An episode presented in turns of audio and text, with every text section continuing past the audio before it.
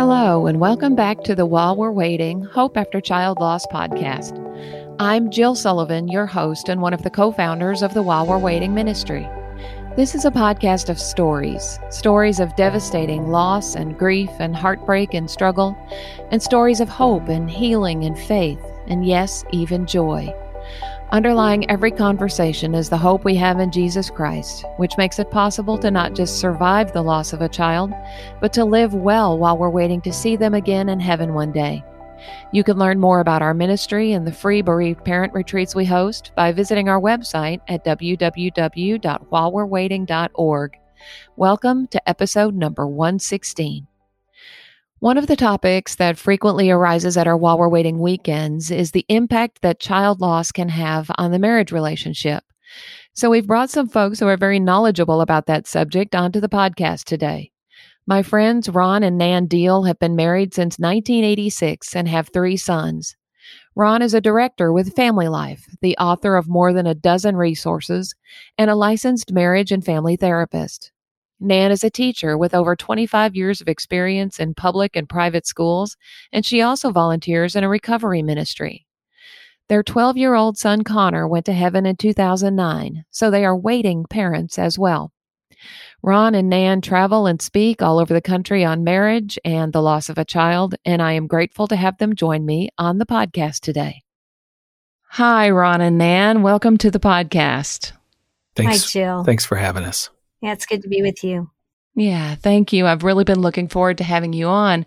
Some of our listeners may already be a little bit familiar with you guys. Uh, Ron, some folks may know you from your work with Family Life Ministries. And Nan, people that have listened to the podcast in the past might remember your story from episodes 81 and 82, where you shared quite a bit about your story with us.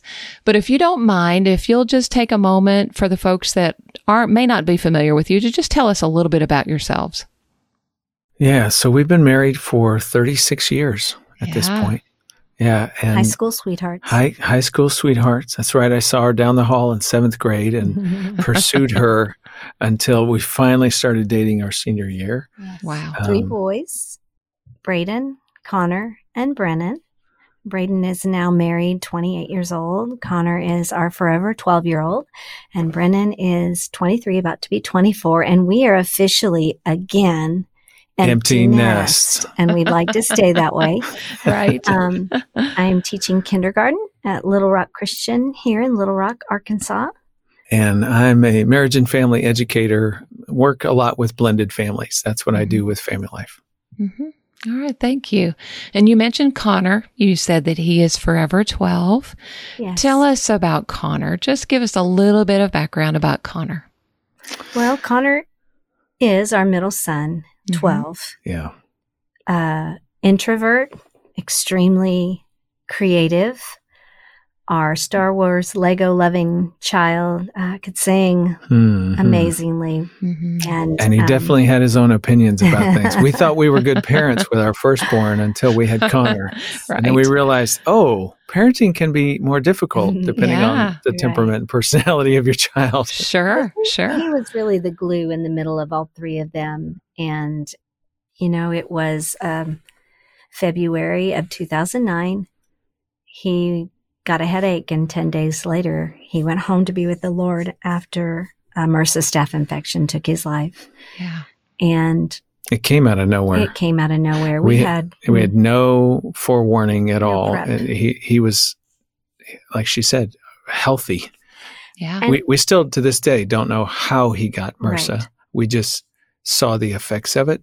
Yeah, Uh, somebody that was just today asked me, um, they wanted to know a little bit more details. I'm in a new job, so, you know, I'm Yeah. reintroducing myself all over again. uh-huh. which can have its challenges. Absolutely. And this person was very gracious and and she asked, was it a cut? Was it this? Was it that? And you know, it presented itself with a headache, no fever, and then 2 days later 105 fever Mm. to pneumonia to the flu to on and on it went. And so and you know, it came out of nowhere and then it rocked our world. Mhm. And I honestly thought something like this would never touch our family. Mm. Mhm. My husband's in ministry. We take our kids to church three times a week. And I just felt like I was in this protective bubble. And so when it happened, it just rocked every facet of our world. And, um, you know, we carry it so much better these days. We're almost 14 years in. It has changed. Mm-hmm. It, it's not over. Hmm. It has changed. We have learned to carry it. And I can see every member of our family carrying him and it differently. And yet it has been, and it continues to be one of the hardest things I've ever done in my life. That's right. Mm. That's right. Without a doubt. It's. He is missed. Yeah. He is thought about. I go back to school and I think of Connor. Oh, sure. He was the one that loved the backpack and the lunchbox and all the supplies and couldn't wait to go to the store with me. He was the one that just loved that part of his life. And so when I see these kids going down the hallway with these Star Wars Lego backpacks, yes, uh-huh. I immediately think of him. Mm-hmm. Yeah. It's a sweet, sweet season. And really because I don't think he passed, you know, he was just started middle school. He really is kind of stuck, kind of elementary middle school. And so yeah. he's really frozen there for me. So it mm. really is a space where I do see him. Mm. Yeah. I relate to that so much because Hannah died right towards the end of her junior year of high school. And, you know, she was 17 when she left us, also 13, almost 14 years ago. Um, yes, we're just we're nine days yeah. apart in this journey, which is crazy to me. Mm-hmm. Um, but it's so hard to imagine. She would be 30 now. And wow. uh, that is so hard to picture when right. she left yes. us at 17 to think she would be a woman now. I know, 26. You know? I just. We have one of those digital uh, frames in our kitchen. Um, yeah. The, our the two boys gave Nan mm. that as a gift, and it rotates through pictures. Yes. And every once in a while, I'm in there, and just boom, there's one of Connor, mm-hmm. and then the next one will be of our oldest, who's now 28 and married, yeah. and mm-hmm. and it's like, wait a minute, they're so, supposed to be side by side, you right. know, best of friends they don't look alike uh, anymore, you know. And so you have all of those questions. Yeah. And, and that's one of the pieces of carrying mm-hmm. our child with us is trying yes. to just you know, where do we put them in terms of the right. birth order of our other kids and yeah. all the other things in life that just keep moving? You know, right. our youngest, well, both of our boys have beards. Yeah. Right now. Uh-huh. And I asked Brennan the other day, I said, Do you think Connor would be having a beard? And he said, Oh, I think he'd rock it, mom. And I, I'm just like, Really? I mean, yeah. I can't even, because his face was still a young boy. Mm. Sure, sure. Yeah. Ah. Uh, mm. Yeah, the things that we that we miss, you know, yes. that every every single day, right? Um, every day. Yeah. Well, today we're here. Of course, we, we could just sit here and talk about our kids all day because, okay. you know, every bereaved parent's favorite topic is their children. Yes. But yes. we are actually here to talk about marriage and marriage in particular after the loss of a child. So let's kind of move into that. You know, we always hear these kind of crazy statistics about what happens in a marriage after the loss of a child. Ron, is it true that 80% or even upwards of that number of couples divorce after the loss of a child? No.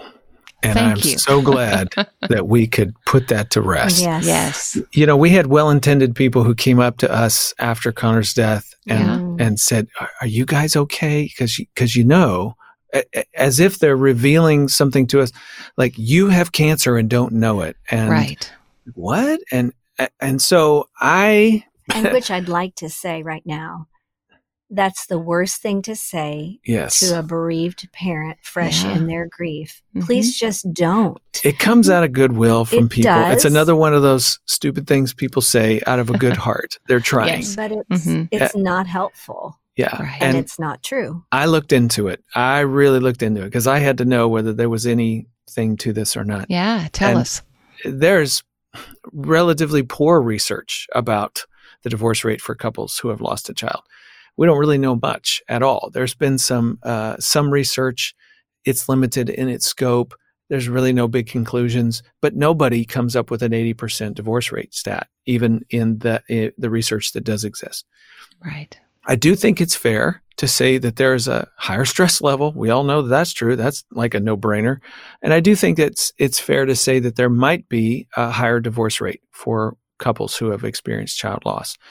But the one thing that does seem to come through in the research is the path you were on before the loss tends to be the path it gets accelerated. It's the path yes. you're going to be on afterwards. So if you had a healthy marriage, you have some resource to draw from. You're, you're going to be okay. All right? mm-hmm. If you are really struggling in your relationship, this just you know adds another earthquake on top of all the other things you were dealing with and now you're in rubble and you don't even know how to pick up and begin to move forward and so it can be hurtful to your marriage uh, i think one of the things we want to talk about today is no matter what the story was before your loss how do mm. you protect your marriage now yes yes yes that's exactly what we want to talk about so we know that grief is going to add this great weight to a marriage. Yeah. What are some of the pitfalls that we need to avoid as we move forward after the loss of a child? Well, I think the first thing that we need to say to your listeners, because I think most of your listeners are probably bereaved parents. Mm-hmm. Yes. Mm-hmm. First, I'd like to say, I'm so sorry. And be kind to yourself mm-hmm. and be mm-hmm. kind to one another you have just stepped into a tremendous amount of pain, which takes a lot of emotional reserve that you don't have. Yes. So to then put pressure on yourself of, oh, I've got to save my marriage and oh, I've got to save my other children. I think we need to take it one day at a time. And we need to lean into our grief and learn ourselves and extend grace to the other people in our home. But it takes time to figure that out. Yeah. So you're not going to be able to fix your marriage or help it in the first year, I don't think. Mm. I think you need to learn the rhythms of how you grieve and how you can do one mm-hmm. foot in front of the other mm-hmm. before you do that astronomical task. I really do. I mean, yeah. learning how to just get out of bed, learning to take care of yourself, go back to work, feed your other children, drive a car and function. So be kind. Mm-hmm. You have time on your side now let's talk about some of the things yeah. for your sure. marriage. Exactly. That's that's really good. Paves the way to the conversation about right. you know she alluded to the intensity of your pain has robbed you of energy for life. Right. Uh, you don't have any zest for life anymore, let alone, mm-hmm. you know, zest for one another. Mm-hmm. So it, it just immediately creates this void of energy mm-hmm. that you used to invest in your marriage you're just trying to survive. Yeah. Right. And mm-hmm. we definitely felt that and tasted and experienced that. Now, I want to be clear. Nobody's saying this is wrong. You shouldn't react this way. Of course, you're going to react mm-hmm. this way. You're just not going to have much for one another. Yeah. And so you sort of reach and find and connect when you can, how you can. And frequently for us, especially in the beginning, we were connecting around our loss. We were grieving. Yes. We were just trying mm-hmm. to find our way at night and cry. That's right. And we had yeah. two other children. And so yeah. take those little moments. In other words, your marriage may take the form of grieving together mm-hmm. as the principal way that you connect. And that seems weird and odd and bizarre. And that's not where you want to be, but it's where you must be. Mm-hmm. Right. And mm-hmm. so just reach and connect when you can. You know, one of the things that we've also noticed in other people before is one partner talks and the other partner prefers silence yes. yes. in their uh-huh. grief. Now, Nan and I are both talkers. You probably already figured that out. uh, we didn't have any problems coming up and saying we where we didn't. were, what was going on, processing our inner world and experience, right. asking each other how we're doing. But we've had other friends and couples that we've worked with, and we lead the virtual group for while we're waiting. And yes. so we've uh-huh. interacted with a lot of parents and it, it can be a difficulty when one's a talker and the other person is silent and you're going, do you not care? Where right. are you? Mm-hmm. Yes. What's going on with you? I need you to give me more. You know, you try to remember this isn't their, uh, they're not boycotting you. Mm-hmm. they're just stuck in their head, right, yeah. trying to process life just like you are. They just do it in a different way. Right. Mm-hmm. So neither's wrong. Right. But it does make it a little harder for you to build a bridge. And mm-hmm. I think mm-hmm. too, if you can, just say, you know, I really need to talk this. I need to talk some things out. But then you may see that the other person needs some silence. And maybe one night you don't talk as much and you just sit in the silence with mm-hmm. them. I think mm-hmm. it's that extending of grace and trying to see each other for who you are. Mm. But I think you both need to see each other and mm-hmm. give a little in that. I mean, you may have your spouse may be one of those people that they didn't talk even before this happened. They just right. weren't a talker. Exactly. And this might shut it down even more. Mm-hmm. Uh, and so maybe finding other ways of being together, like just taking a walk, not talking. Mm. How about tonight we do talk? I need to talk as we go up the hill, but when we come down, we'll be quiet. Mm-hmm. I think there's some give and take there though. I can't, yeah, I good. don't think just the talker needs to talk. And if you are a talker like me, there were times when Ron was a talker, but my talking was round and round and round and it never landed anywhere. I needed to find someone who I could vent to mm. and talk round and yeah. round. That may mm-hmm. be a therapist, that may be a real trusted friend. Mm-hmm. And there were times when I had to learn to just sit and let him just veg with a TV show, mm-hmm. although I knew he was still grieving, and just be beside him. Yes. You, you know, you're bringing up another one. Some people are frequent conversationalists in their grief, other people infrequent. Like, yeah, I'll talk but then when I'm done, leave me alone for so a week. Mm-hmm. you know? Yeah. Yeah. And, uh, you know, and I, you know, again, this is one of those things where you and I, in the beginning, I think we both talked, we were just sort of manic in Together, our grief. Yes. But then over time, we started mm-hmm. to notice that there were differences. Right. And you wanted to talk, and I, at some point, got tired of that mm-hmm. and needed some space. And that's a hard moment to say, yeah. honey, mm-hmm. I need a little break right. from this. Mm-hmm. Mm-hmm. But that was a part of us trying to be honest with each other mm-hmm. and connecting even even though we needed a different manner of connection. Right. So I hope what your listeners are hearing is this can be so awkward. Uh, yeah. And and so difficult to try to figure out how to navigate this terrain together. But as Dan said, a grace heart to slow down and, and give each other space and mm-hmm. to be different is really important.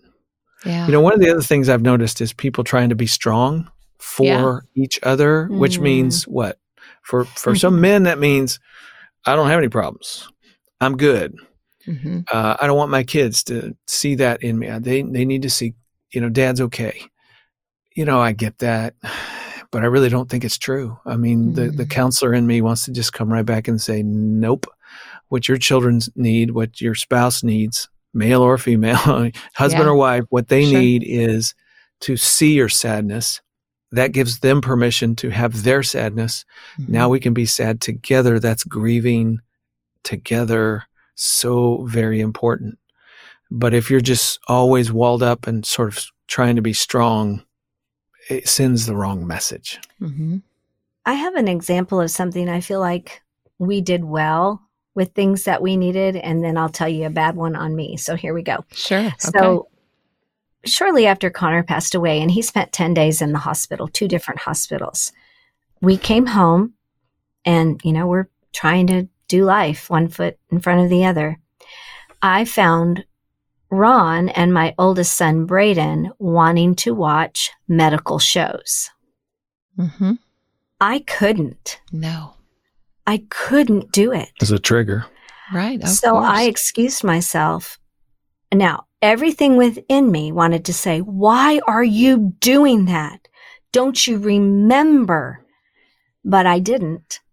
And I just went into the bedroom and my youngest son and I watched Food Network. Mm-hmm. It was safe. Yes. And we had our time for TV, but it was safe. Mm-hmm. I feel like I did that well. Yes, you gave each other grace to exactly to do what you needed to do. Yeah. I mm-hmm. didn't berate them. What in the world? Why would you do this?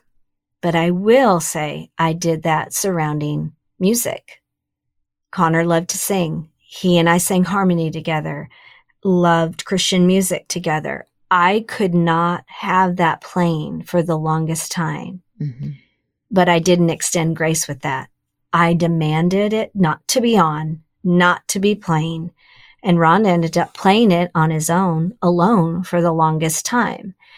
And I now see that was all of my pain talking and all of my hurt.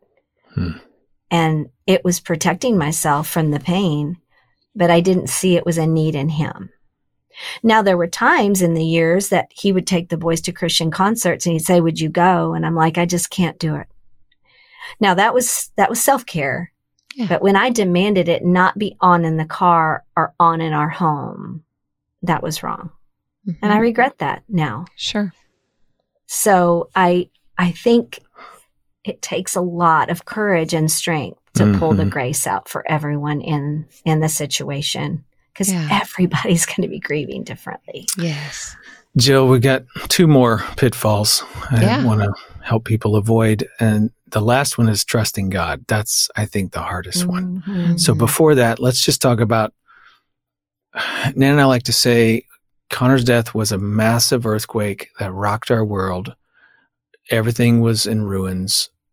Our life is in rubble you're just standing there with your jaw dropped going what happened?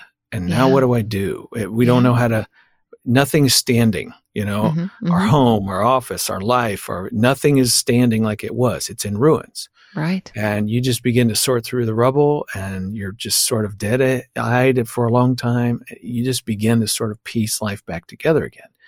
But there are also aftershocks Mm-hmm. And and I think that's something we don't talk a lot about in the grieving community. Like the yeah. aftershocks are I lost my job because I can't I got you know, I got grief brain. I can't function. And then they gave me a little grace, but then they finally said, You're out. And there's yeah. another significant loss. There are friendships that just go away, that disappear. Yes. For us, it, we had friendships and we felt like our church was there and then they weren't and we had that loss. Uh, there's family, family uh, trying to figure out new relationships, and uh, there are so many little ripples. Mm-hmm. And here we are, you know, 13 and a half years out, still experiencing ripples. Yeah. Mm-hmm. Because yeah. that's just the way it rolls. Mm-hmm. And so every one of those aftershocks brings its own measure of stress. And honestly, you can get so lost, not only in the initial earthquake, but then the aftershocks that you just sort of are consumed by stress and change and unwanted transition that it's easy to drift in your marriage. Mm-hmm. I mean, that's the bottom line there is that's why I go back to grieving together is so important because if you're not connecting around that, you may be disconnected more often than you realize. Mm, yeah. And that's problematic. Mm-hmm. So you sort of have to force yourself into the grief experience together, even if you don't like it, you don't want to. Sometimes I had to force myself into, into talking, even though I'm a talker. Sometimes I had to make myself come out of my shell in certain times. Yeah. And it's just keeping in mind we've got to keep this relationship going. Mm-hmm. Okay, so the last pitfall I mentioned is is trusting God.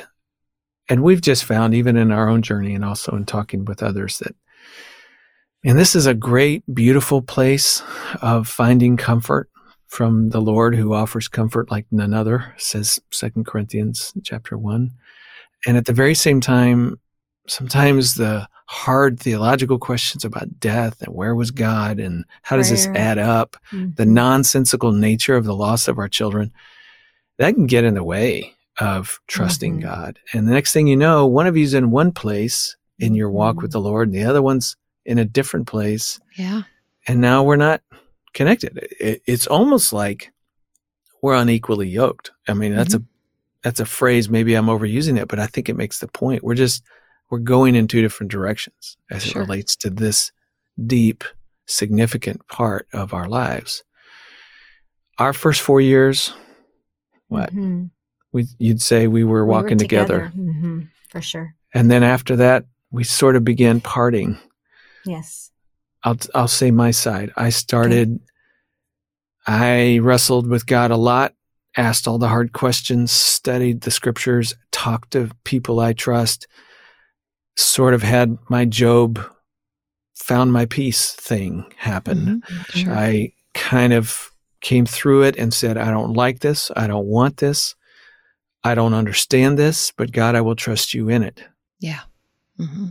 And Nan had and, a different journey. And I journeyed for a decade being angry and doubtful and feeling incredibly abandoned by God and then again abandoned by Ron after mm-hmm. four years yeah. of being together in it. And I coped by numbing and using substances for a decade.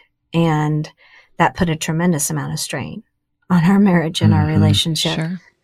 And um, it was not easy. It was a very hard season, but by the grace of God, but God, Ephesians yes. 2, hmm. I uh-huh. love that chapter. God met me in my brokenness, and mm-hmm. I am walking now in freedom. You know, two years of a beautiful redemption story by the Lord, uh, leaning into Him more and more, trusting Him more and more with all the pains of my life, mm-hmm. but especially this. And, you know, I can sit here and say now, I regret certain things in my grief journey. I mm. regret certain things of how I treated people and things I said. I really was a very messy griever and a very angry griever. But I hear that a lot. You know, I hear that a lot with people that are in that first and second year. You know, it should have been this way because I prayed this, but it didn't. So, or I just don't know what to do at church. Music is so painful. Right. What yeah. do you do with this when you said, God, here is this and on and on it goes. Mm-hmm. And what I say to our members and what I say to people, if you can just tether yourself so, even slightly to God yes. and go just lean into him and lean into his light, his grace and his mercy and just give it to him. He will carry you. He will mm-hmm. carry you. But that is a hard thing to do when you are in excruciating pain. Right. Yes. And a tremendous amount of pain. And so when we sort of parted in terms of our posture toward God, it added stress between On us. Our marriage, for sure. Mm-hmm. And like everything else we've talked about, we had to work at it. Mm-hmm. We couldn't just take it for granted. It was something we had to be very intentional with to try to move toward one another in however ways that we could. And so sometimes that meant you know, I think for Nan, it meant sort of finding a way to be okay if I wanted to listen to Christian music, for example, or, mm-hmm. you know, mm-hmm. I had it on in the car and she hopped in the car, you know, it was a grace posture on her part to give me that. Mm-hmm. For me, it was sitting and talking with her, not trying to force my answers into her life. Right. You know, mm-hmm. so uh, being near her, even in her own journey. I mean, those are those are delicate places to be. Yeah. But that's the reality of mm-hmm. how do we find each other? Like we just we're not going to let go of that. Mm-hmm. We're going to find each other one way or another. Mm-hmm. Yeah, you have to be very committed to that, don't you? Yes, you, you do. do. Mm-hmm. And make that a priority for sure. Sometimes couples grieve together, kind of like you've been describing, and sometimes they don't. Mm. So, hmm. how can couples navigate this? You know, the one thing we haven't said yet that I think is helpful is make this overt. Like, if you're listening right now and you're going, oh my goodness, that's us. I'm in one place, they're in another place. I don't know what to do about that. You know, I, I think a very soft approach would be mm-hmm to simply say, you know, I was listening to this podcast today and it made me realize something. I feel this about this part of our life and our journey, and you seem to feel that. And I, you know, sometimes we're not connected around that. Mm-hmm. And I feel a little distant. You probably feel distant from me. And what I know is neither one of us is to blame. And both of us need to try to manage it together. Mm-hmm. And I would love to just talk with you about how this how, what's your experience of this trusting God thing, for example, yeah. in your life and in my life? And, and how do you feel connected to me and disconnected? And I'm mm-hmm. not going to take offense at that. Let's just mm-hmm. say what it is. And then let's decide how we're going to begin to move forward a little mm-hmm. bit. You know, that's, that's movement toward one another, even when you haven't mm-hmm. solved it yet. Yes. I think it takes a tremendous amount of humility to say, this is hard. You know, and when you think back on your marriage, did you come together in everything before the loss? Oh, right. Did you come Mhm. together? Yeah, no. Did you have the Mhm. same opinion about money, about Mhm. sex, about child rearing, about communication, Yeah. about all of those things? You probably already had an ebb and flow and a rub with certain issues. Take a breath and go, okay, so now we have this really hard, painful thing. Maybe I need to humble myself and go, Mm. The way he's acting and reacting, it's probably how he needs to react and Mhm. feel. This might be his tendency towards the grave or going back to church or Yeah. work or exercise or watching a medical show on TV. Uh-huh, He can compartmentalize better than I can. I'm more triggered by those things. Mhm. You know, it takes humility to step back because when you're in pain, all you can see is the pain for yourself. Mm-hmm. Mm-hmm. Except when you're a parent, you can see the pain for your other child. It really Sure. is hard to Mhm. see the pain of your spouse and react to why are you reacting that way? You really want to get the Christmas tree out? Oh my goodness. I Right. think that's when you step back and you try to put on some humility and say, I know this is hard. Mm. We've never done this before without our child. Mhm. How do you see it going down? I kind of don't need the stockings, but maybe what do you think? And I think it takes some humility, some grace, some love towards that person Mhm. and taking a breath, like I said, and going, let's talk about it. Mhm. Do you want to go to the grave all the time like I do? Because Mm. I'm really needing that. That person may say, no, that's not And at that- what I need. At that point, it's really okay to give each other permission. When we say move Mhm. toward one another, does not mean you have to then become them. like you don't have to want to go to the grave because they like going to the grave or the Right. frequency as much as they. It's okay if one of you goes and one of you does not go. Mhm. Mhm. but don't don't allow that at the same time to become kind of a stuck pattern where you're just walking two totally separate roads. Mhm. You may not go to the cemetery, but when the other comes back, you can ask them about it, Mm. Mhm. engage Yeah. them around that, at Mhm. least share a piece of that, Yeah. even Yeah. though that's not your thing, Mhm. right? That's that's giving each other grace to grieve as they need to grieve, but then also Mhm. trying to connect within it as best you can. Mhm. And I have to bring up something. You just mentioned how we don't always connect around sex. I, I think that is one of those super delicate areas for couples Yes. who are grieving. Mhm. It certainly was for us.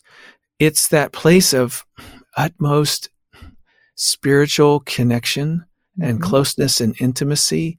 And yet, how do you give yourself into that space when your heart is, there's an elephant sitting on your chest? Yeah. You may not have the thought, the energy, the know how. It may feel so counter to everything else happening in your life.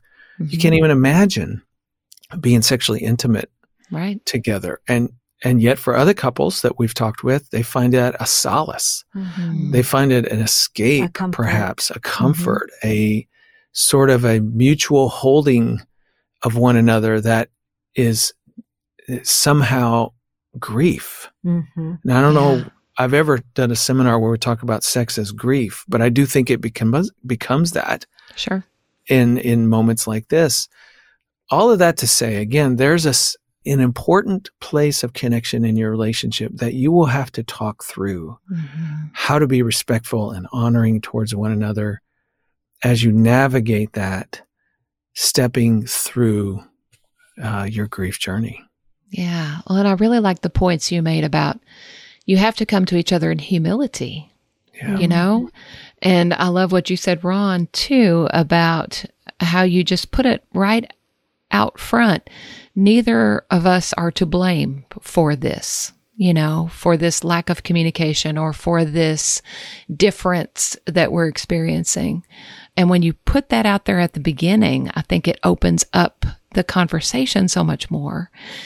And then I think also we need to be accepting of what the other spouse says. Mhm. you know, we have our own idea of what they should be feeling and what their responses should be. And if that's not what they come back to us with, we need to be accepting of that. And that's back to humility is, you know, mm-hmm. putting the mm-hmm. other above yourself. Um, yeah. So that you've given us a lot to think about. Nan mentioned uh, another way we talk about learning your own rhythms and the other yes. and your partner's rhythms as right. it relates to grief. You mm-hmm. know, I just think of the calendar. Here's a good example.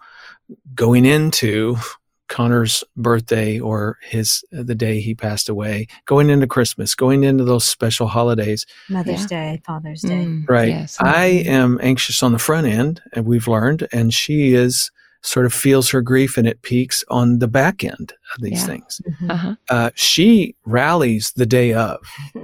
I, am sort of falling to pieces, but afterwards she's fallen to pieces, mm-hmm. and I'm sort of right back up again. A little yeah. teeter totter there for us. Yeah. Not everybody's like that, right. but that's what I mean by learning your own rhythm of mm-hmm. of your mm-hmm. grief and your partners, and then someday you wake up and you go, okay, we've done this now three or four years. I kind of know what to expect right. when this day uh-huh. rolls around. Mm-hmm. I know uh-huh. what to uh-huh. expect from you, or f- and mm-hmm. here's what you need. Is that still what you need? Uh, yes or no, right? Because it evolves and changes over it time. Does. It does. Yeah, I think I rally because I'm carrying that day for him. Hmm. Yeah. Mm-hmm. Hmm. It's just my mama thing, you know. It's sure. kind of like the the his celebration, his funeral. I was going to do that and I was going to speak eh, because he didn't have a voice anymore. You know, it was that mm-hmm. mama in me that was mm-hmm. going to do for my son who did not have a voice anymore. And then I just plummet. Yeah. yeah. and so, um, I mean, I ran a half, half marathon when he was supposed to be graduating from high school oh, wow. because I could at that time. I can't anymore, but I could at that time. And it just, I wanted to do something he couldn't do, you know? Yeah, and so sure. it's just this thing in my mind. I've got to conquer something for him, you know? But then mm-hmm. I just plummet afterwards. And so mm-hmm. it, it is a sweet blessing that we can have that because then we kind of carry each other mm-hmm. yeah. that way. But I will tell you this, you know, when the kids are involved, there were some seasons where Ron had to pick up teaching one of our sons how to drive. I don't even remember how he learned that. Thank goodness he took the reins on that.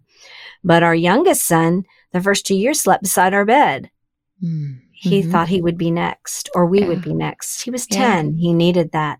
I remember sure. one night, Ron saying, Okay, this is going to happen every night in this bedroom. And I remember his sister was there. I was there. We had taken the real mattress off his bed because the air mattresses we kept buying were popping with the child and the golden retriever on them. and so my sister in law right. said, Hey, let's just take the real mattress off. And he was like, Whoa, whoa, whoa. That no, feels permanent. That feels permanent. and I thought, if this child sleeps beside this bed for the rest of his life, you know, as you know, as the Lord is my witness, I right. will make it uh-huh. Uh-huh. And I stood firm on that, and he just kind of backed off. And you know, two years later, he grew out of that and he said, I think it's time to go back into sure. my room. But, you know, yeah. if you feel strong about something, you mm-hmm. can't speak up. uh-huh. But, um, you know, I was strong about that. And then he could take the reins for the driving. Mm. So thankful.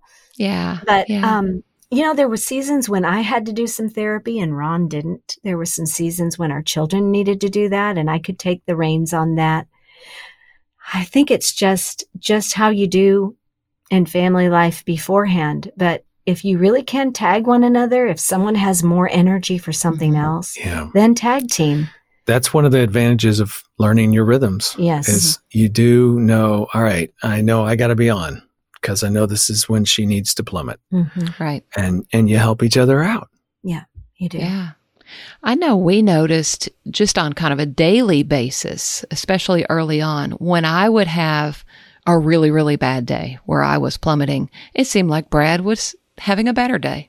Mm-hmm. And vice versa. When Brad would be having a horrible day and just be so low, it seemed like I was having a better day. And we've talked to many couples that have experienced that same thing. Is that pretty typical? I actually think it is. Yeah. I think it's God's grace and I provision. Do I do too. Uh-huh. And I'm also mindful there's somebody listening and you're not married at yes. this doing point. It by yourself. And you're doing it by yourself. Mm-hmm. And I want to just say be intentional to surround yourself with with a dear friend or a trusted family, extended family member Safe. who who is that mm-hmm. counterpart for you. And that's a part of learning your grieving rhythms. Mm-hmm. Like I feel so you know, the first year, somebody listening right now, and you're in the first year, you're just surviving. You're mm-hmm. just getting mm-hmm. through. You and are. you're barely even noticing what your rhythms were, right? Yeah. Year uh-huh. 2 uh-huh. you kind of go, oh, you know, I think I'm going to plummet right about now. That mm-hmm. seems to be what year three, you can, yeah, okay, that's sort of how it works. And once you figure that stuff out, it's sort of relieving mm-hmm. Mm. because mm-hmm. you can start planning for your grief. I know that mm-hmm. sounds really odd, but it's really helpful. And again, if there's other people in your life, other children, a, a spouse, whoever, learning their rhythms, now you begin to sort of help each other mm-hmm. in an intentional way. Yeah. Yeah. I think that's very helpful. This concludes the first half of my conversation with Ron and Nan Deal. I hope you'll join us again next week when we'll be talking about the role of step parents in child loss, parenting surviving siblings, finding your child's legacy, and the virtual support group they host for bereaved parents. I think you'll find it to be very helpful as you navigate this journey, and I look forward to sharing it with you next Wednesday.